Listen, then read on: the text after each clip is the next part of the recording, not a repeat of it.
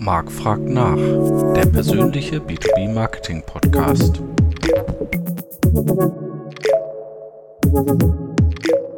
Hallo liebe B2B Community, es ist wieder Zeit für Marc fragt nach. Heute mit einem schönen Praxiscase, nämlich der Einführung der OKR-Methode bei Jauch Quarz. Und ich freue mich sehr, die Marketingleiterin am Start zu haben. Hallo Tabea. Hallo Marc, ich freue mich auch. Ist OKR nur eine neue Sau, die durchs agile Dorf getrieben wird, oder steckt da mehr dahinter?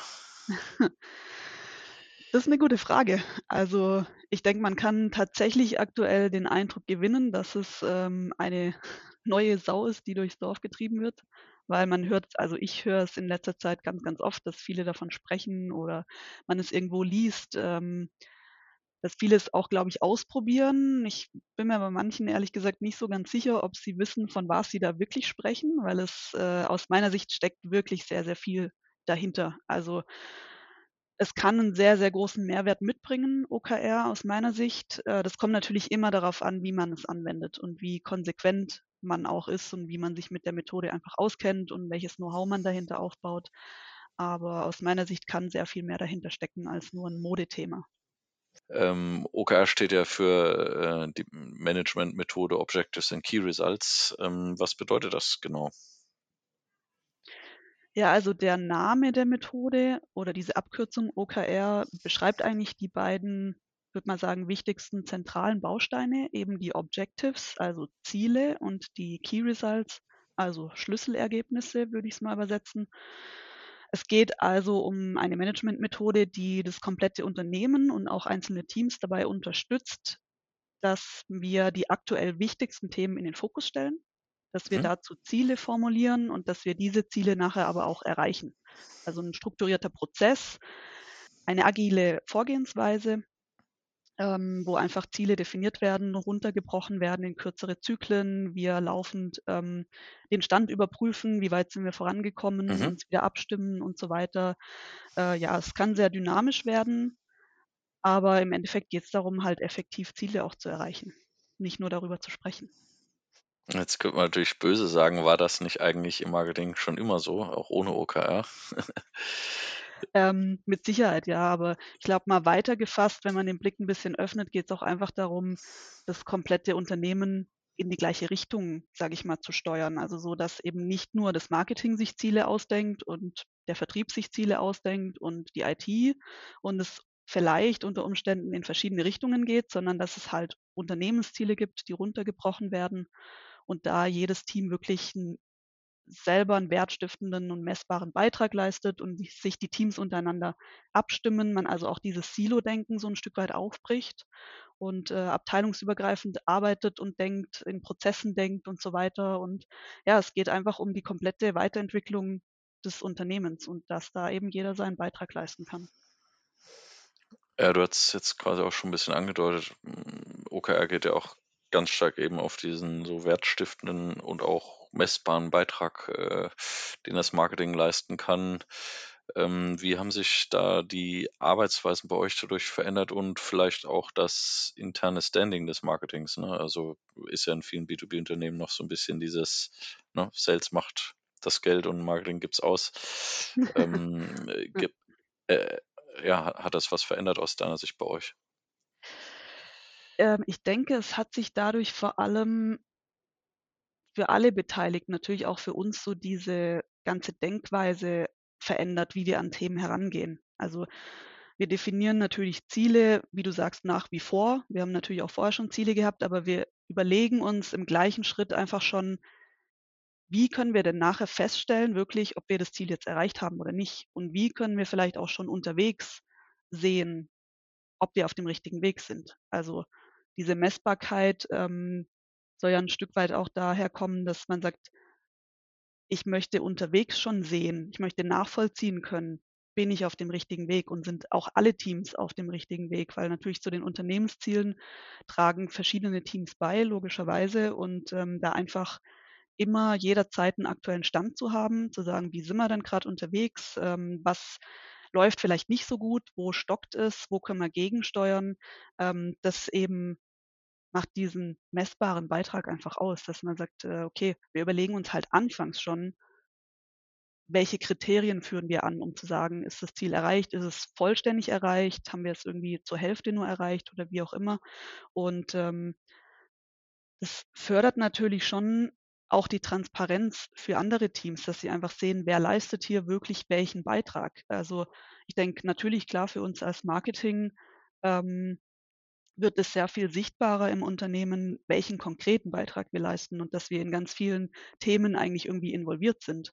Und äh, da wird der Beitrag natürlich auch geschätzt, weil andere Abteilungen dann sehen, ah ja, okay, wenn wir das Marketing von vornherein mit einbeziehen in unsere ganzen Diskussionen, in die ganze Erarbeitung von einem Thema, dann äh, lohnt es sich, weil am Ende Mhm. halt einfach ein, ein vollständigerer Blick da ist. Und sonst hätten wir vielleicht hinterher nochmal müssen irgendwie das Marketing fragen oder so, nochmal was ändern müssen oder so. Ich glaube, so geht es vielen Abteilungen. Also, dass einfach sie von vornherein mitsprechen können und sehr, sehr deutlich wird, welchen Beitrag sie tatsächlich leisten können, um auch die Unternehmensziele zu erreichen am Ende. Ich denke mal, äh, Leute wie du und ich, wir sehen das natürlich absolut positiv, äh, äh, diese Transparenz, dass man eben den Wertbeitrag auch zeigen kann.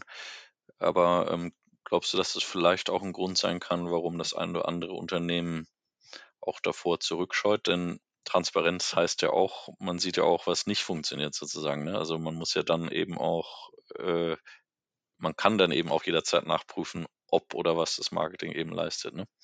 Ja, ja, mit Sicherheit. Also ich glaube, in vielen Unternehmen gibt es heute noch nicht diese wirkliche Transparenz, die das OKR mit sich bringt, die das OKR auch braucht. Also ähm, es braucht auch so eine gewisse Unternehmenskultur einfach, dass Wollte es normal sagen, ist, ne? Mhm. normal über Ziele zu sprechen, normal auch, ähm, dass jeder im Unternehmen jederzeit sehen kann, welches Team arbeitet gerade an welchen Zielen, wie weit sind die, was tun sie. Auch äh, natürlich, dass äh, die Geschäftsleitung oder das Management sagt, wir legen ganz klar, transparent die Ziele offen. Wir sagen euch, in welche Richtung es gehen soll und wir fordern es nachher auch ein, wir überprüfen es und so weiter.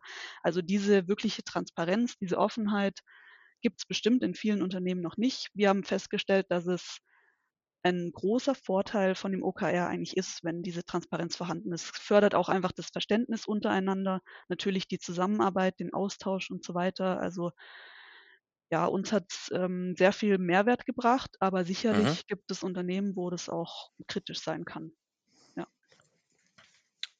Ja, sehe ich auch so. Und ähm, ein anderer Aspekt von dieser Transparenz oder Messbarkeit ist natürlich auch, äh, dass es gar nicht so einfach ist, alle Bereiche des Marketings, sage ich mal, in so messbare KPIs kennt man auch vom eigenen Personalgespräch, wo dann immer versucht wird, irgendwelche Smart Goals ähm, zu entwickeln und so weiter, die dann irgendwie teilweise gekünstelt daherkommen. Besteht da irgendwie so die Gefahr auch, dass man im Marketing nur noch macht, was auch messbar ist? Ähm, das, ich würde es so nicht sagen, beziehungsweise vielleicht muss man dieses Thema Messbarkeit noch mal ein bisschen genauer einordnen und definieren. Also was halt passiert ist, dass wir zuallererst mal überlegen, was sind denn die wichtigsten Themen, die wir jetzt in den Mhm. nächsten Monaten angehen? Was sind die Ziele, die wir erreichen wollen? Was stellen wir in den Fokus? Und im zweiten Schritt überlegen wir uns dann eigentlich, wie können wir das ein Stück weit messbar machen? Wobei es natürlich immer perfekt ist, wenn man auch eine Zahl dahinter schreiben kann. Also wenn man wirklich ähm, ja eine messbare Zahl hat, wenn man zum Beispiel sagt, ich weiß nicht, ein äh, Key Result könnte sein, wir wollen zum Thema XY fünf äh, LinkedIn-Posts veröffentlichen und dann äh, sehen wir halt, okay, wenn wir zwei veröffentlicht haben, dann haben wir 40 Prozent erreicht und wenn wir drei dann veröffentlicht haben, haben wir 60 Prozent erreicht und so weiter. Das ist natürlich perfekt, aber diese Situation gibt es, wie du gesagt hast, ganz oft nicht. Also man kann nicht alles in Zahlen ausdrücken. Ähm, dennoch fragt man sich halt, okay, was brauchen wir denn dazu, um das Ziel zu erreichen? Also was sind wirklich die Ergebnisse, die nachher da sein müssen? Und da gibt es halt auch oft diese, man, man nennt sie binäre Key Results. Also da kann man am Ende sagen, haben wir es erreicht oder nicht, ja oder nein. So. Und vielleicht gibt es dann unterwegs während der Erarbeitung noch eine, eine subjektive Einschätzung, wie weit haben wir es erreicht. Also wenn man jetzt sagt, weiß nicht, wir wollen irgendeine Prozessdokumentation zum Beispiel erstellen, da kann ich halt sagen, okay, sie wurde erstellt oder sie wurde nicht erstellt. Oder ich kann vielleicht unterwegs sagen, ja, wir haben damit angefangen, wir sind aber noch nicht fertig. Wir haben es zu 50 Prozent abgeschlossen. Sowas. Also nicht alles muss zu 100 Prozent in Zahlen ausgedrückt werden. Ähm, man überlegt sich aber halt einfach diese Kriterien, woran machen wir es fest und woran können wir einen Fortschritt erkennen, dass wir in die richtige Richtung gehen.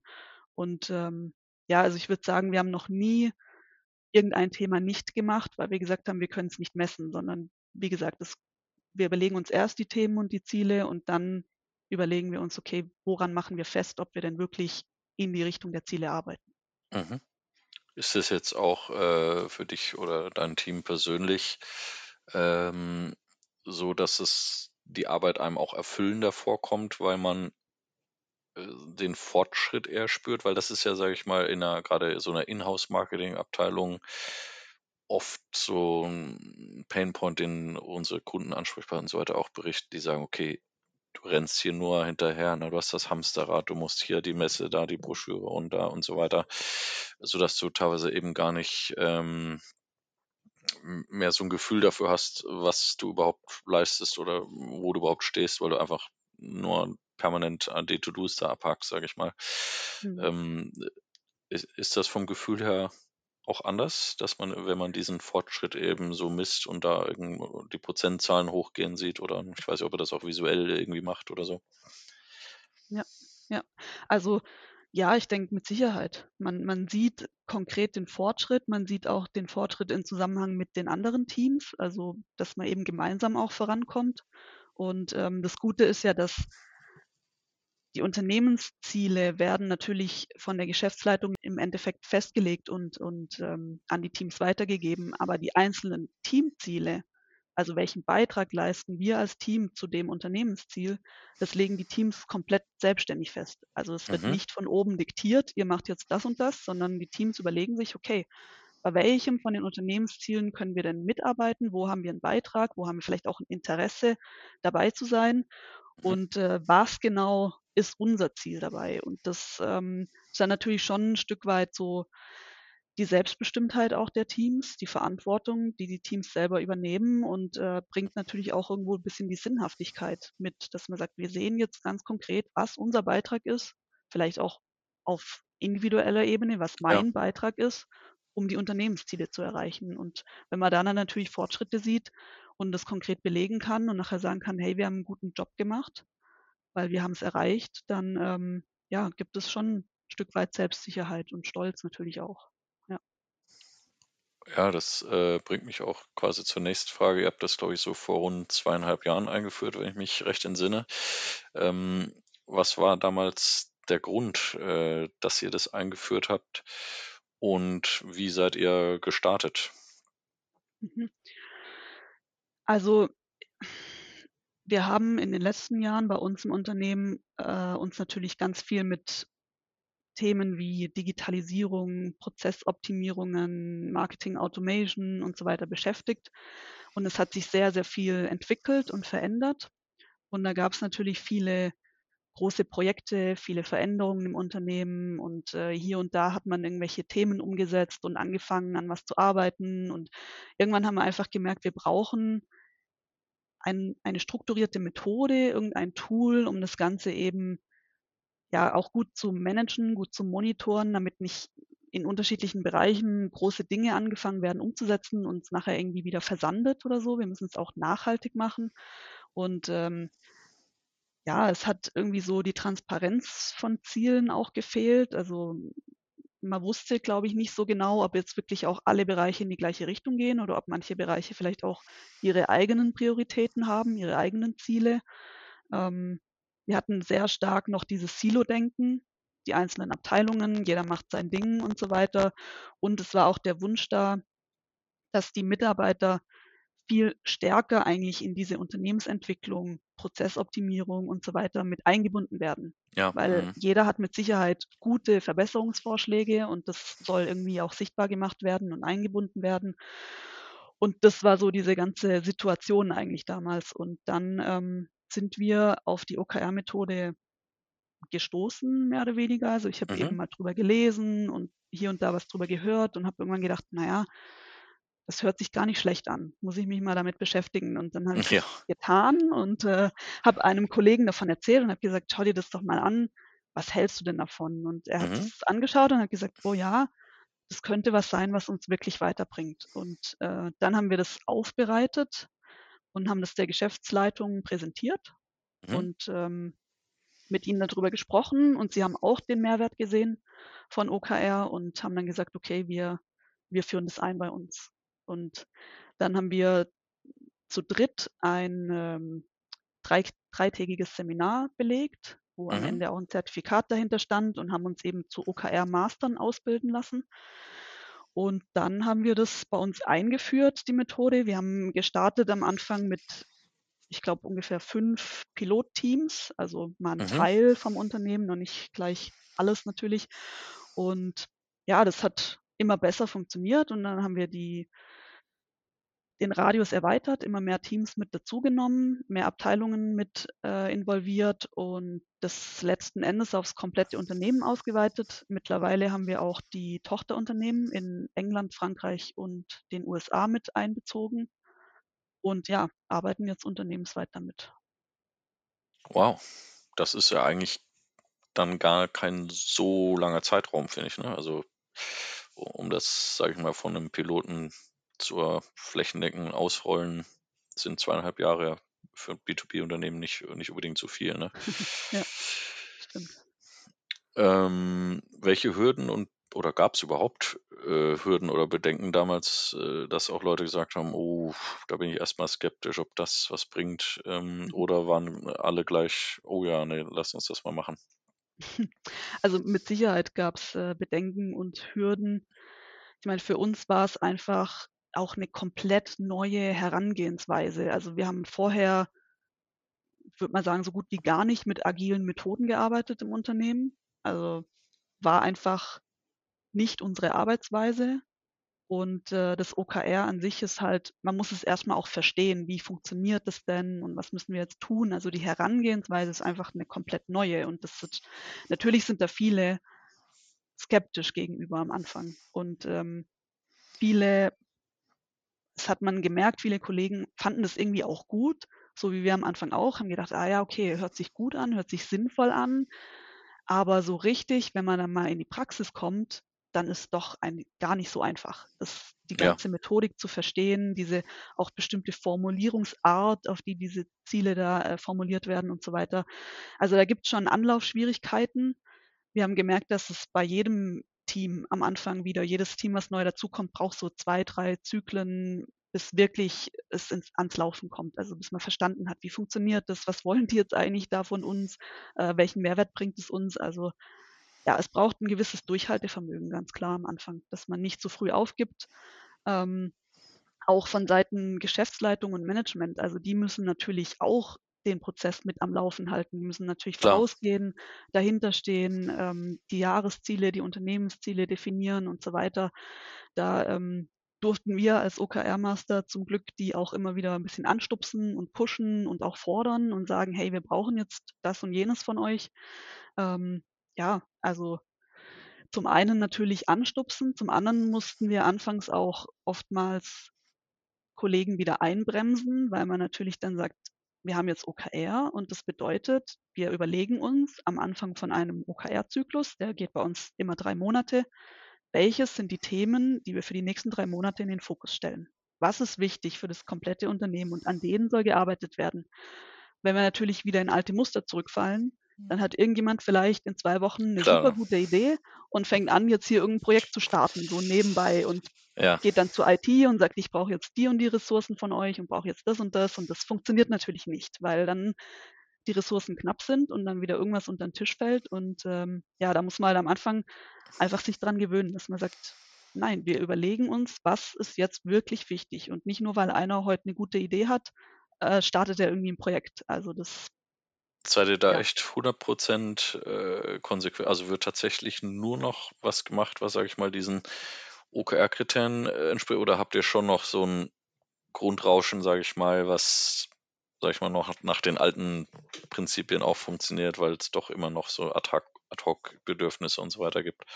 Ja, klar. Also wenn jetzt wirklich was irgendwie nicht funktioniert. Ich sag mal, wenn im ERP-System irgendwie ein Fehler auftritt oder was weiß ich, irgendwas äh, großes Problem oder so, was unseren normalen Arbeitsalltag stört oder so, dann natürlich muss es mit Prio A behandelt werden. Also es gibt immer wieder Dinge, wo einfach Unvorhergesehenes passiert, wo man dann sagen muss, okay, ähm, das müssen wir jetzt unbedingt tun.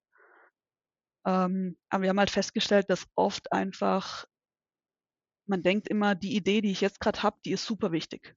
So, und wenn ich in zwei Wochen eine neue Idee habe, dann ist die wieder super wichtig. Aber wenn man sich ein bisschen an den OKR-Prozess hält und sagt, okay, ich habe hier eine Idee, ich schreibe einen Vorschlag dazu, ich reiche diesen ein und im nächsten OKR-Zyklus kann wieder neu bewertet werden. Ist das Thema gerade wirklich so wichtig? Bringt es uns so viel Mehrwert, dass wir es jetzt in den Fokus stellen oder nicht? Und dann merkt man, dass viele Themen auch vielleicht doch gar nicht so viel Mehrwert bringen oder gar nicht so wichtig sind, dass man sie jetzt unbedingt angehen muss.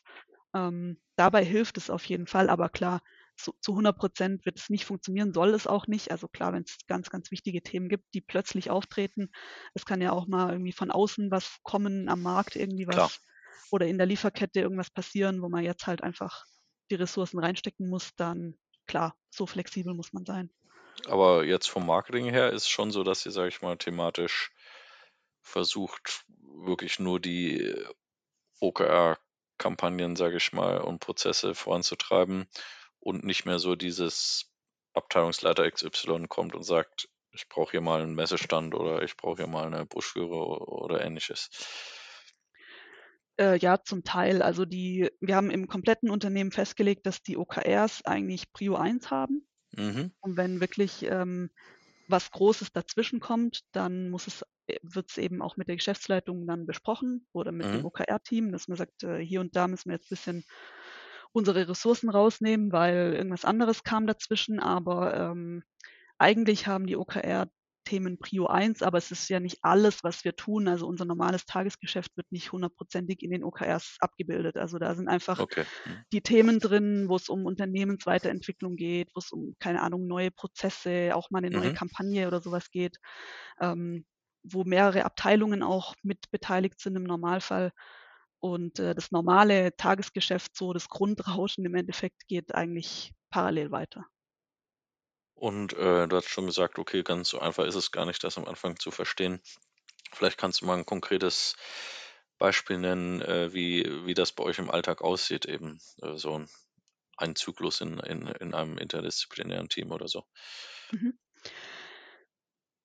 Äh, ja, im Endeffekt fängt es an, damit an, dass wir die Jahresziele definieren. Also am Ende von einem Jahr äh, wird die Geschäftsleitung eben die Jahresziele für das kommende Jahr definieren. Und da hat OKR das auch insoweit ein Stück verändert bei uns, dass wir eben nicht mehr nur reine ich sage mal, zahlengetriebene Ziele haben. Also nicht mehr nur, Mhm. wir wollen Umsatz XY erreichen oder eine Umsatzsteigerung von, sondern dass man auch qualitativ die Ziele beschreibt. Also was möchten wir denn wirklich, wenn wir uns jetzt gedanklich ans Ende des nächsten Jahres bewegen, Mhm. was möchten wir dann erreicht haben? Was möchten wir in dem Jahr getan haben, damit wir natürlich im Endeffekt das Umsatzziel erreichen? Klar. Ähm, aber es gibt eben diese qualitativen Ziele und die werden dann über das Jahr bearbeitet mit der OKR-Methode. Da gibt es ähm, bei uns vier OKR-Zyklen pro Jahr, also ein Zyklus Mhm. dauert drei Monate. Und das beginnt immer damit, dass wir den OKR-Zyklus starten, in dem die Plannings stattfinden. Das bedeutet, als allererstes macht mal die Geschäftsleitung das OKR-Planning auf Unternehmensebene. Das heißt, sie nehmen die Jahresziele und brechen die nochmal runter auf, sagen wir, ja. Zykluszeit, Mhm. also drei Monate im Endeffekt. Sie überlegen sich, okay, um die Jahresziele zu erreichen, was müssen wir dafür in den nächsten drei Monaten in den Fokus stellen? Was müssen wir dafür tun in den nächsten drei Monaten? Das sind dann die sogenannten Company OKRs, also die Ziele auf Unternehmensebene. Die werden dann in allen Teams, das sind bei uns meistens eigentlich die Abteilungen, die OKR-Teams, da werden die Unternehmensziele vorgestellt für die nächsten drei Monate und dann überlegen sich die Teams für sich, okay, an welchem von den Unternehmenszielen können wir mitarbeiten, wollen wir mitarbeiten, wo haben wir einen Beitrag, den wir leisten können und sie definieren dann nochmal für sich die eigenen Teamziele für die nächsten drei Monate auch. Und dann sind die Plannings eben abgeschlossen und es geht in die Umsetzung, die Bearbeitung. Also alle Teams arbeiten an ihren selbst definierten Zielen.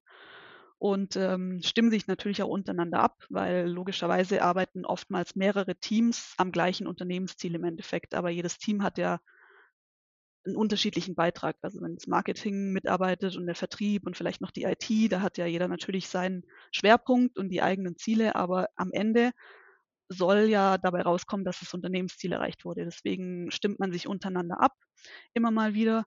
Und jedes Team hat auch während der Bearbeitungsphase einmal die Woche so ein kurzes Update-Meeting, Mhm. wo wir ganz kurz über diese Ziele drüber gehen und sagen, okay, ähm, was ist jetzt zu wie viel Prozent erreicht, wie weit sind wir gekommen. Die Teams können sich auch untereinander einfach ein bisschen updaten. Äh, derjenige, der halt gerade stark involviert ist in ein Thema, berichtet kurz, was ist da passiert, sodass jeder immer auch weiß, äh, wie sieht der aktuelle Stand aus. Und das wird eben dann in die OKR-Liste eingetragen. Das ähm, bei uns einfach nur eine normale Excel-Datei, wo Mhm. alle, alle Unternehmensziele, alle Teamziele drinstehen, auch mit dem aktuellen Stand. Die Liste ist komplett öffentlich, also jeder kann jederzeit reinschauen und weiß also, wer arbeitet gerade an was und wie weit sind die. Mhm. Und am Ende von dem OKR-Zyklus, am Ende der drei Monate, gibt es dann ein Review und eine Retrospektive, wo dann jedes Team einfach nochmal zurückblickt auf den Zyklus und sagt, okay, was lief denn gut, was lief vielleicht nicht so gut, was können wir beim nächsten Mal besser machen.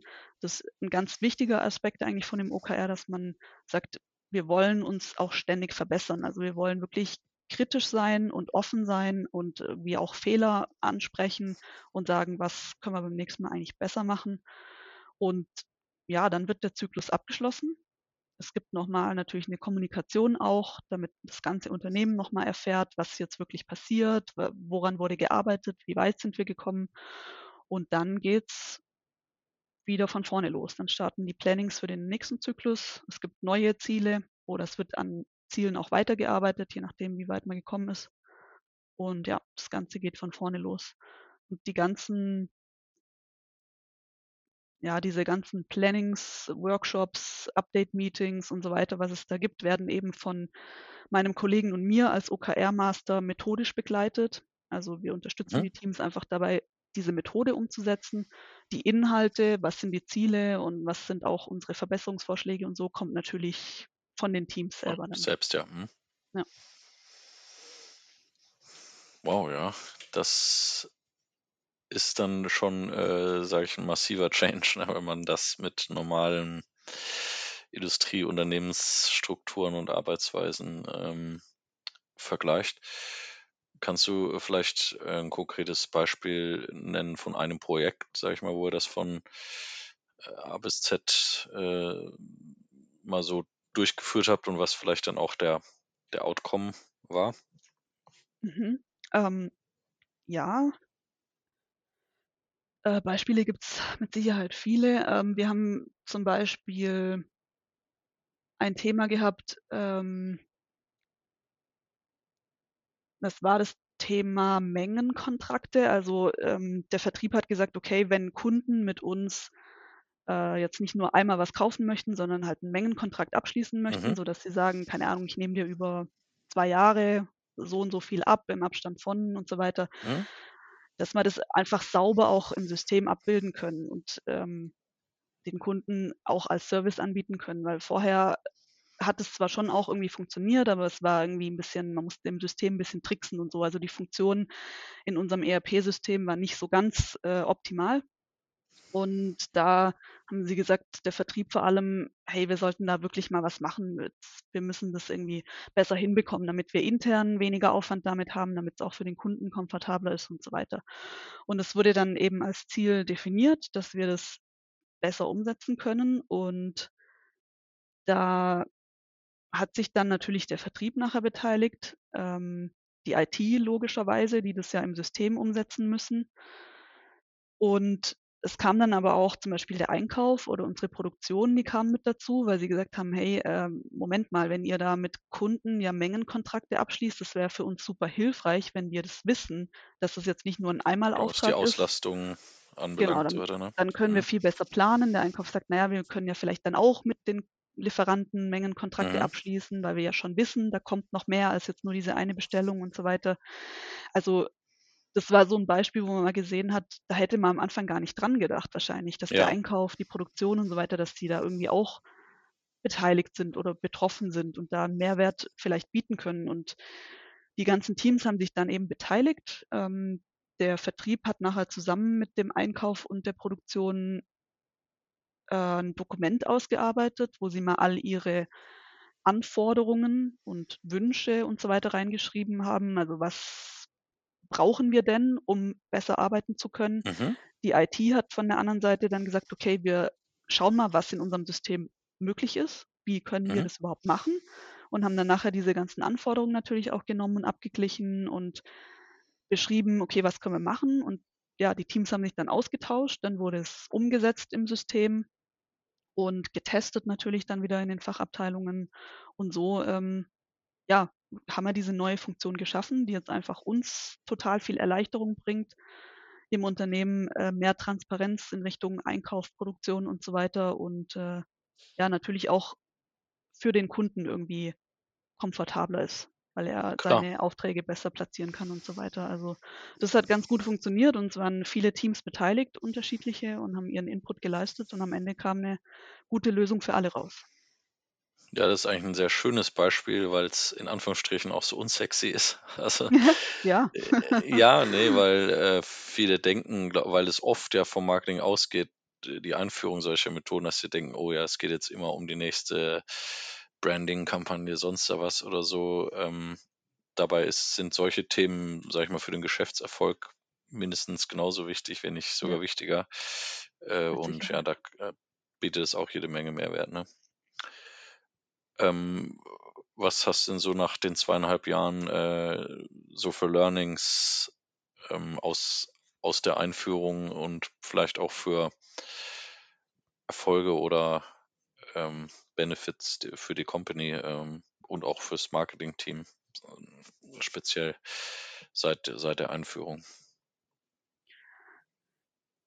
Hm, ich würde sagen, zum einen natürlich die ganzen abgeschlossenen Themen, die wir dadurch schon umgesetzt haben. Also, es passiert weniger, dass irgendwelche Dinge gestartet werden und am Ende im Sand verlaufen oder Mhm. einfach nicht zu Ende geführt werden, sondern wir haben einen strukturierten Prozess, wo jeder weiß: „Okay, das ist jetzt Sache und hier stecken wir jetzt unsere Energie rein“ und dann können die Themen auch wirklich abgeschlossen werden. Wir sind dadurch insgesamt echt gute Schritte vorangekommen. Also, grad so wie jetzt von dem Beispiel vorhin, auch interne Verbesserungen, die man da Mhm. einfach umsetzen kann, viele neue Prozesse, die wir eingeführt haben und so weiter. Ähm, wir vom Marketing bekommen natürlich viel mit, wie jeder natürlich, was im Unternehmen passiert und so weiter, aber wir können es manchmal auch für uns ganz gut nutzen für die Kommunikation. Also, wenn wir jetzt irgendwo, weiß nicht, irgendwas Neues einführen oder für den Kunden nachher wieder 'n Mehrwert schaffen oder so, dann bringt es uns natürlich viel, das zu wissen und das vielleicht auch in der Kommunikation nach außen mal zu verwenden. Äh, da gibt's sicherlich Dinge, die wir vorher nicht mitgekriegt hätten, wenn einfach irgend 'n Projekt umgesetzt worden wäre und wir es gar nicht, ja, gewusst hätten. Ähm und so allgemein, ich würde sagen, also, OKR ist auf jeden Fall 'n starkes Instrument für die Unternehmensentwicklung. Man kann da echt sehr gut mit vorankommen, wenn man's richtig einsetzt.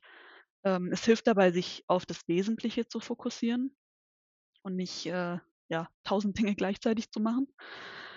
Ähm, auf jeden Fall haben wir gemerkt, dass es eben sehr viel Transparenz schafft über Ziele, über Prioritäten, auch über Kapazitäten und Engpässe. Also, man sieht natürlich auch, okay, die und die Themen, das können wir jetzt gar nicht alles gleichzeitig angehen, weil da haben wir irgendwo Engpässe oder Personen, die wir dafür brauchen. Das funktioniert irgendwie gar nicht. Mhm. Und, äh, man hat natürlich auch Transparenz über Themen, die wirklich umgesetzt wurden und Themen, die vielleicht gestartet wurden, dann aber nicht zu Ende gebracht wurden. Also, das ja, bringt ganz viel Transparenz ins Unternehmen. Es fördert, würde ich sagen, auch den Teamgeist und so die Sinnhaftigkeit, weil man einfach Mhm, ja. den eigenen Beitrag sieht eben und, äh, sich als Teil des großen Ganzen irgendwie wahrnimmt und sagt: „Okay, mit dem, was ich jetzt hier tue, kann ich dabei helfen, dass wir dieses und jenes Unternehmensziel erreichen.“ Und, äh, ich glaube, das ist für den Teamgeist und für jeden Einzelnen irgendwie auch ganz wichtig. Und wie ich vorhin schon gesagt habe, es kann auch 'n sehr, sehr starker Treiber für den Kulturwandel im Unternehmen sein. Ja, Mhm. weil es braucht eine bestimmte Kultur, um das erfolgreich umzusetzen. Da kann OKR vieles anstoßen, vieles auch sichtbar machen, wo man einfach sieht, okay, hier funktioniert irgendwas nicht richtig, weil einfach, ich weiß nicht, weil da jetzt keiner eine Entscheidung trifft und weil keiner sich verantwortlich fühlt oder so. Also es Mhm. hat natürlich viel damit zu tun, dass äh, Führungskräfte Verantwortung auch abgeben und dass aber die Mitarbeiter gleichzeitig Verantwortung auch übernehmen und Mhm. dazu fähig sind und gewillt sind. Und da kann es aber wirklich auch für die persönliche Weiterentwicklung von, von Kollegen, Kolleginnen ähm, ganz viel bringen und kann da unterstützen, weil plötzlich jemand irgendwie ein Thema übernimmt und sagt, für dieses Ziel fühle ich mich jetzt verantwortlich die nächsten drei Monate. Ich moderiere Teammeetings, ich kümmere mich drum und so weiter. Jemand, der das vielleicht vorher noch gar nie gemacht hat oder man es überhaupt nicht gedacht hätte, dass er das macht. Also da auch für die persönliche Weiterentwicklung, glaube ich, kann es sehr viel bringen. Ja, ich glaube, ähm, was also auch so ein Unterschied ist bei Unternehmen, ähm, die sowas machen, äh, dass die Organisation besser wird. Also äh, versucht eben auch aus Prozessen zu lernen. Denn so wie es leider in vielen Industrieunternehmen noch ist, auch gerade wenn ich mich jetzt aufs Marketing beziehe, wird eine Kampagne gemacht mit viel Brimborium, im Idealfall vielleicht sogar irgendwelche digitalen Messmethoden und so weiter. Aber im Endeffekt guckt sich die Ergebnisse kaum mehr einer an, weil da kommt die nächste Kampagne und Mhm. du startest wieder von vorne, aber es wird gar nicht geguckt, was hätte man denn aus der letzten Kampagne lernen können und auf die nächste Kampagne anwenden können, sondern das geht immer sehr wieder von jedes Jahr wieder von neuem los sozusagen. Ne? Das ist, äh, glaube ich, schon ein Riesenvorteil von solchen Methoden wie OKR, dass man Mhm. in kleineren Schritten denkt und eben wirklich F- Fehler auch zulässt oder das auch, sage ja, ist auch Teil davon, Sachen ausprobiert und dann eben versucht auch besser zu werden. Ne? Ja. Und äh, hat sich die Marketingplanung dadurch auch verändert? Weil, ja, so früher oder klassisch ist ja eben so, dass du sagst, okay, du machst im Oktober, November vielleicht deine Jahresplanung eben für nächstes Jahr. Ähm, oder plant ihr jetzt wirklich auch eher, sag ich mal, in Quartalen oder ähm, abhängig dann von, von den Prios, wie die sich verändern? Ähm, ja, zum Teil schon. Also klar, je nachdem, was da natürlich für die nächsten drei Monate wieder auf dem Plan steht als Unternehmensziele, ähm, verändern sich manchmal Prioritäten auf jeden Fall. Da sind wir einfach ein Stück weit dann flexibel.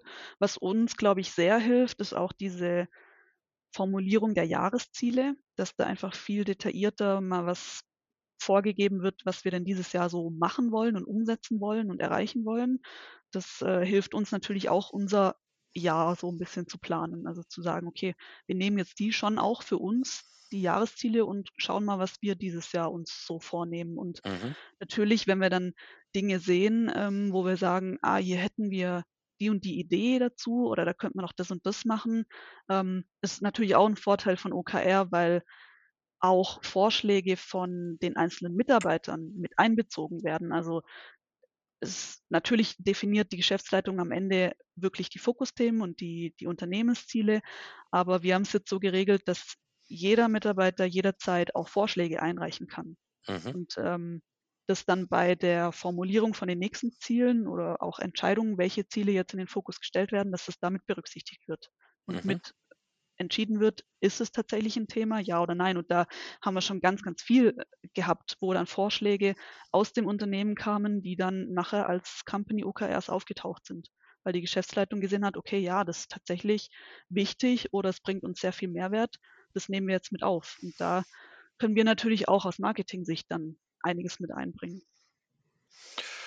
Ja, wunderbar. Äh, sehr spannend und sehr praxisnah. Ähm, vielleicht zum Abschluss noch so ein Quickfire-Frage. Was sind so drei Top-Tipps, die du vielleicht anderen äh, Kollegen, Kolleginnen geben kannst, die auch überlegen, OKR in ihrem Industrieunternehmen einzuführen? Äh, ja, Tipps habe ich viele. Die Top 3.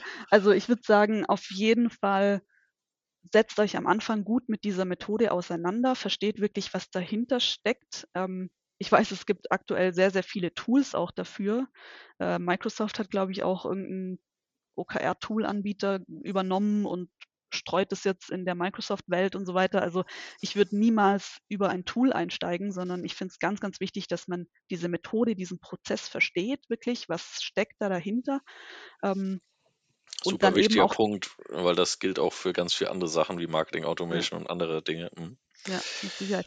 Und was auch genauso gilt, ist, ähm, die Entscheidung muss ganz bewusst auch vom Management getroffen werden, dass wir das machen und dass es den Rückhalt gibt, weil es eben auch wie mit ganz vielen Themen, wenn das Management, die Geschäftsleitung nicht dahinter steht, dann wird es nichts, dann funktioniert es nicht.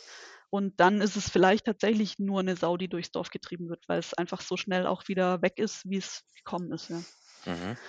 Ähm, ein, glaube ich, ganz wichtiger Hinweis oder Tipp ist, äh, dass man wirklich viel Durchhaltevermögen mitbringen muss. Also ja, es wird seine Zeit dauern, bis es äh, funktioniert. Es wird Anlaufschwierigkeiten geben, aber wir haben festgestellt, ähm, wenn wir wirklich auch dieses Konsequente am Ende nochmal zurückblicken und sagen, okay, was können wir besser machen? Wie kann es besser funktionieren?